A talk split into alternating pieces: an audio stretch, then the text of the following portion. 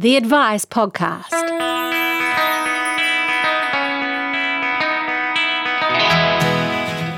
Hello, and welcome to the Advice Podcast, where we cover off all the things you need to know to get financially ahead in New Zealand. Today, we're joined by Kendall Flutey, co founder and co CEO of Banqer, a financial literacy program available to all schools across Aotearoa and Australia. Kendall has been nationally recognised for the amazing work that she does and continues to do. Welcome, Kendall. It's so great to have you on the podcast. I really appreciate your time for someone who is um, so invested and genuinely interested in the next generation of raising financially literate humans. Um, in your opinion or in your thoughts, why is like your story, why is financial literacy just so important to you? Mm. Well, th- thanks for having me here. I'm actually really excited to be on this podcast. Um, yeah, I have really dedicated the last, you know, almost decade of my life to financial education. Um, and I think the thing that resonated with me from the start is the difference it can make in an individual's life. And that came to life through me seeing how financial literacy affected my little brother's trajectory in the first instance, and now I've seen it throughout communities um, and actually throughout our whole nation. And I think we can't discount the fact that financial education and financial literacy leads to better financial and well-being outcomes for our people. Yeah, but you some people talk about it and you've actually found a solution that mm. can easily sort of be applied and implemented and make change at a mass level. Like, mm. and not everyone is set up to influence lots of people with this with a system or an idea like you have. But what are some of the things that if we don't focus on financial literacy and even as one-on-ones and we don't encourage it, what are some of the outcomes like what happens if we don't mm. care? Yeah, it's quite bleak, really, when we stop caring um, about our financial education. We've sort of seen that played out over the last few decades, really. There's a, mm. a generation of people who can speak to um, postbook savings in class, and then there's this big void, and mm. now we're starting to see a bit more education coming through again, which is great. But if we neglect it, at an individual level, we start seeing people who are more likely to be financially vulnerable or, or misled. Um, we've seen some of that come through. It's now been legislated against, thankfully. But you know those truck shops with the super high interest. Yeah, yeah, yeah. They come over the hill from Wellington. Yeah, I've seen yeah, them. it's horrific stuff, hey. And, and mm. so that's affecting us individually. But then en mass, we're making less investment in our future for retirement. So that comes at a cost to the government and us collectively. Um, we're not making the sophisticated investment decisions. We're not creating new jobs for each other. Um, there's the full spectrum of consequences if we don't really address this head on. Yeah.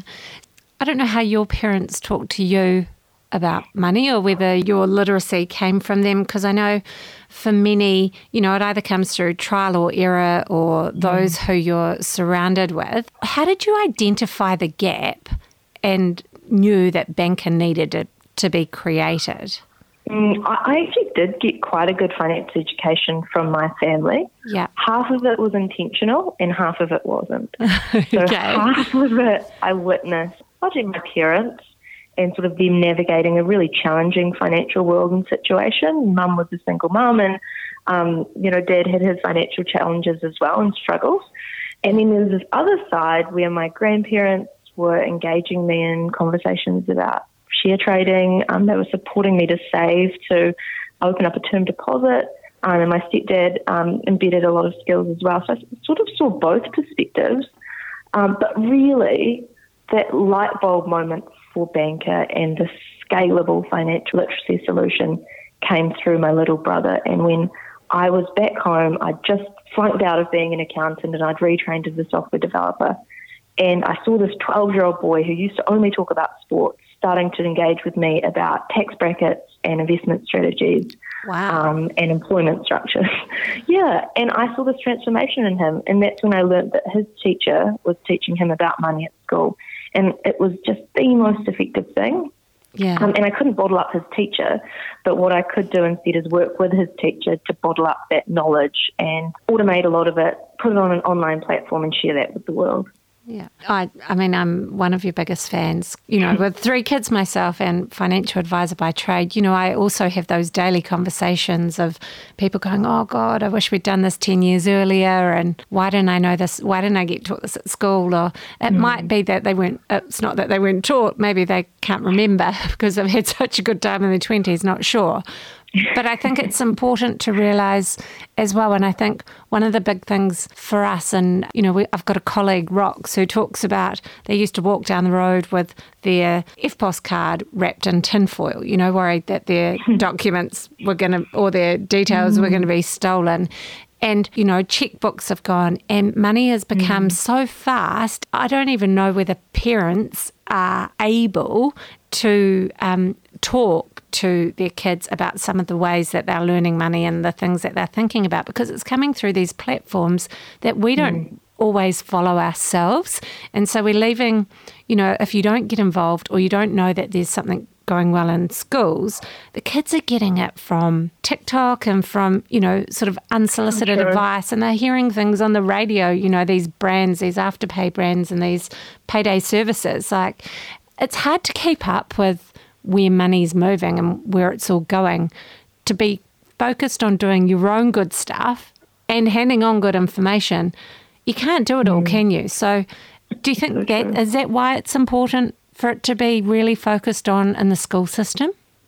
D- definitely one of the key components. Um, it is evolving at such a rapid pace. FinTech has exploded in the last five years alone. Yeah. Um, our regulators you know, having to try and keep pace, but largely, like you say, the social media influencers um, who are acting now as sort of the most trusted advisors for an entire generation on financial topics. They are largely unregulated. We're yeah. starting to see some catch up. And then the sophistication of the technology is sort of meaning that we can forget about money a little more, which I don't necessarily think is a healthy thing. Mm. Um, we're sort of kicking that can down the road with buy now, pay later. So to place financial education in the school, um, it does solve that issue in the fact that we can trust the curriculum is keeping pace. Yes. But the other thing that I love about financial education being in school is school can be a great equaliser. We have different lives outside of the school gates. Um, we're born into different scenarios. Um, we have parents engaging or family engaging with us in different ways. But if we can promise a child a certain level of financial education during their time at school, then I think that's the best gift we can give to society as a whole. We can ensure that everyone has a right to access a basic level of financial education. Um, so when they go out to the financial world, whatever that looks like in you know ten years' time. They're prepared to engage uh, effectively. Well, I always find, I think it's because of the industry I'm in, but I always find that if there's a free flow of conversation and you lose the tabooness of talking about money, mm-hmm. you actually mm. find that people have more in common and it can be really aspirational. Like, you know, we all love stories, success stories, and, you know, something to aim for, so to speak. And so if you're a child who maybe hasn't had the benefit of parents in a healthy mm-hmm. financial state, and so you're not getting that at home, getting it somewhere is better than getting it nowhere, isn't it? so right. You're so right. And if we think a bit more strategically about our whole nation, like I don't think we are great about talking about money generally, whether it's celebrating or, um, you know, confiding in each other that what's gone wrong for us. So to have an entire generation who feel comfortable talking about money with their peers at school, with their teacher perhaps, um, that's going to be a massive shift and have really positive outcomes for us if we feel we can be more transparent and open around money issues, but also money mm. successes. And, and why do you think Kiwis are so bad at talking about money? There's got to be a bit of that tall poppy stuff in there, right? Yeah. Like, we don't want to stick our head up above the rest, generally speaking. So we're definitely not going to do it with something that's considered in the air quotes so personal and sensitive as our yeah. financial situation. Um, I think there's a lot of yeah, cultural nuances that mean Kiwis wouldn't really gravitate towards talking about money. But mm. I think it's one of the best things you can do, not only for your kids, but for your friends, to normalise the fact that, oh, I struggled to meet you know, my savings goal this month, I'm going to have to work a little bit harder. That's a cool thing to say around the office to normalize that kind of behavior and make it okay for people to talk to each other about this stuff. Yeah, yeah, and get support. And also from mm. a mental health perspective, like I'm a firm believer that, you know, we all have issues and it's not perfect sailing mm. at any time, is it? But if you're yeah. um, money, um, it's the one thing that is in our life on a daily basis and it's a stressor. And if it's a stressor yeah. and you can't talk about it, then the, the problem's just compounding, isn't it? How are we placed? Um, and I think I've heard you answer this in another forum, but from a world perspective, are there people worse at talking about money than Kiwis? Yes, there definitely are. Okay, that's um, good. So you'll often find like culturally restrictive nations that uh, have like quite high regulation um, or quite high government intervention will not talk about money as much. Um, whereas, you know, our American counterparts will probably be quite forthcoming in telling us each other their salaries. Um, but generally, when we look at ourselves on the world stage, there's that component, but there's also like our financial literacy rates generally. Yeah. And we actually don't do too bad. Like we're in the upper um, half of OECD com- countries, which is fantastic. And we usually float around Australia, which I know we always like to compare ourselves to them. Yeah. But the problem is, like generally speaking, across the board, no one's doing that well. So I, I think it's yeah. a real fallacy when we start comparing ourselves to each other instead of our gold standard of where we want to be as a nation because if we're all kind of doing subpar, then who cares if we're coming first or, or last, really? Yeah, yeah. It's a hard comparison to make, isn't it? Mm. And mm. how many kids are learning from Banqer at the moment? It's a phenomenal number, isn't it? It's pretty cool. So since we launched, we've had 300,000 students through the platform. And every year, I think in total, totality across both platforms, across the countries that we work in, yeah, we're nearing the sort of 100k mark of, of students each year, which is, yeah, it's pretty mind blowing. Oh, well, I think it's absolutely phenomenal. And you like from a primary school basis, from a service perspective, you've got Kiwibank who are mm-hmm. right in behind you and do they is it true they fund it for all primary schools? How does that work? Yeah, they do. So um, when we started out, it was user pays in primary schools, but we started seeing this like I would call it a perverse skew, yeah. where we weren't capturing um, an equal subset of society. So you could argue that if generally just private schools or high decile schools are using our platform, arguably we could be making that inequality gap worse. Yes. Um, so we need to look for a solution where our business could be viable and sustainable um, and reach our goals, but also we could really make financial education a right because we could remove the cost barrier. So Kiwibank really rallied behind that cause um, and our mm. belief that everyone should be entitled to financial education at some stage in their life. And they do. They take the cost away completely. So it's free for primary schools to use our platform, um, which is pretty phenomenal. And, you know, that relationship again has been pretty enduring and they're all about the impact and the difference we're making in our communities. So we, we couldn't really ask for a better partner. Yeah, no, I yeah, I do take my head off to them. Um, I'm just going to ask, and I don't want to make this political at all, but now you know we've had news that Kiwibank's being bought by the government. Mm. Are you? I, I suppose um, I'm usually the optimist, but do you think now that the government are going to go, oh, well, we're doing enough because Kiwibank funds Banqer that we're not going to put any more focus on financial literacy in schools? Like, what do you think would be the absolute gold standard. Um, and what yeah. what more do we need? Like I would, yeah, I, I, sort of worry about that perspective that they'll think that they've ticked the box by buying Kiwibank, who supports you. Like, we need more, do we? What what what more needs to happen for us all to yeah, lift the bar for everyone? To- totally appreciate that perspective. It's always a concern when you're actually doing quite well, right? That everyone yeah. else thinks they can sit on their hands. But this is such a complex societal issue that affects us all. We all need to be part of the solution, and I'm I yes. don't feel I'm going overboard when I say that. Yes. Um, my dream scenario is for us to be the first nation to mandate financial education in schools. Um, you know, nationwide. I would love hmm. to see. I've just got shivers. Student. You just said that, and I've got shivers. I've got shivers. I'm glad. I'm glad. Yeah, and I don't think it's too far out of the question. We've seen off the back of the GFC, and then again now through um, our COVID economic turbulence, we've seen certain states in the US mandate um, that requirement. And actually, because enough time has passed since the GFC, we can see real world outcomes, and they're trending really well for those students who are part of that cohort who are required to learn about money in order to pass high school. Yeah. I think it would be really bold if we could do that as a nation. So I Have think, you got um, any goals or dreams of moving to Parliament and actually making this happen? How do you make that happen? I think um, I feel I'm best positioned to influence that from outside of Parliament. Okay, all right. Okay, pressure's off. Enough, pressure's off. I think there are enough good agents in our government who are really receptive to this idea, and it's but it's going to be a movement. And like Carissa, you're going to be a big part of that, and so too are your listeners. And we're all going to have to get on board and really hold our government to account and ask what financial future do we want? Actually, what future do we want for Aotearoa? Our finances mm. is wrapped up in everything. It really um, is. And I think that that's something that we could tangibly do as a nation that's more than just a signal, but it ensures the next generations going forward, life will be different for them. Yeah, I um, yeah, because you know, from a parent perspective, I do worry about our mm. kids. Actually, no, I don't, because I know they're going to be okay. Do you know what I mean? Because I'm fortunate mm. that I look and think about it every day as a financial advisor.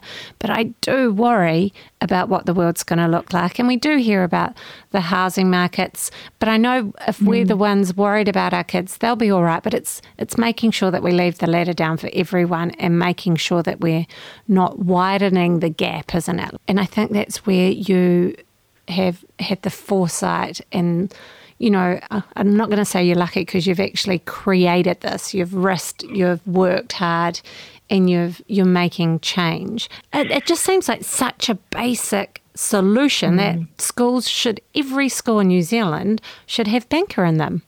Every school in New Zealand should really care about the financial welfare of the next generation. Yeah, and look, I, I, will be the first to say there's definitely been luck in my journey, and I don't think that needs to take away from any of the decisions I made or the risks I took.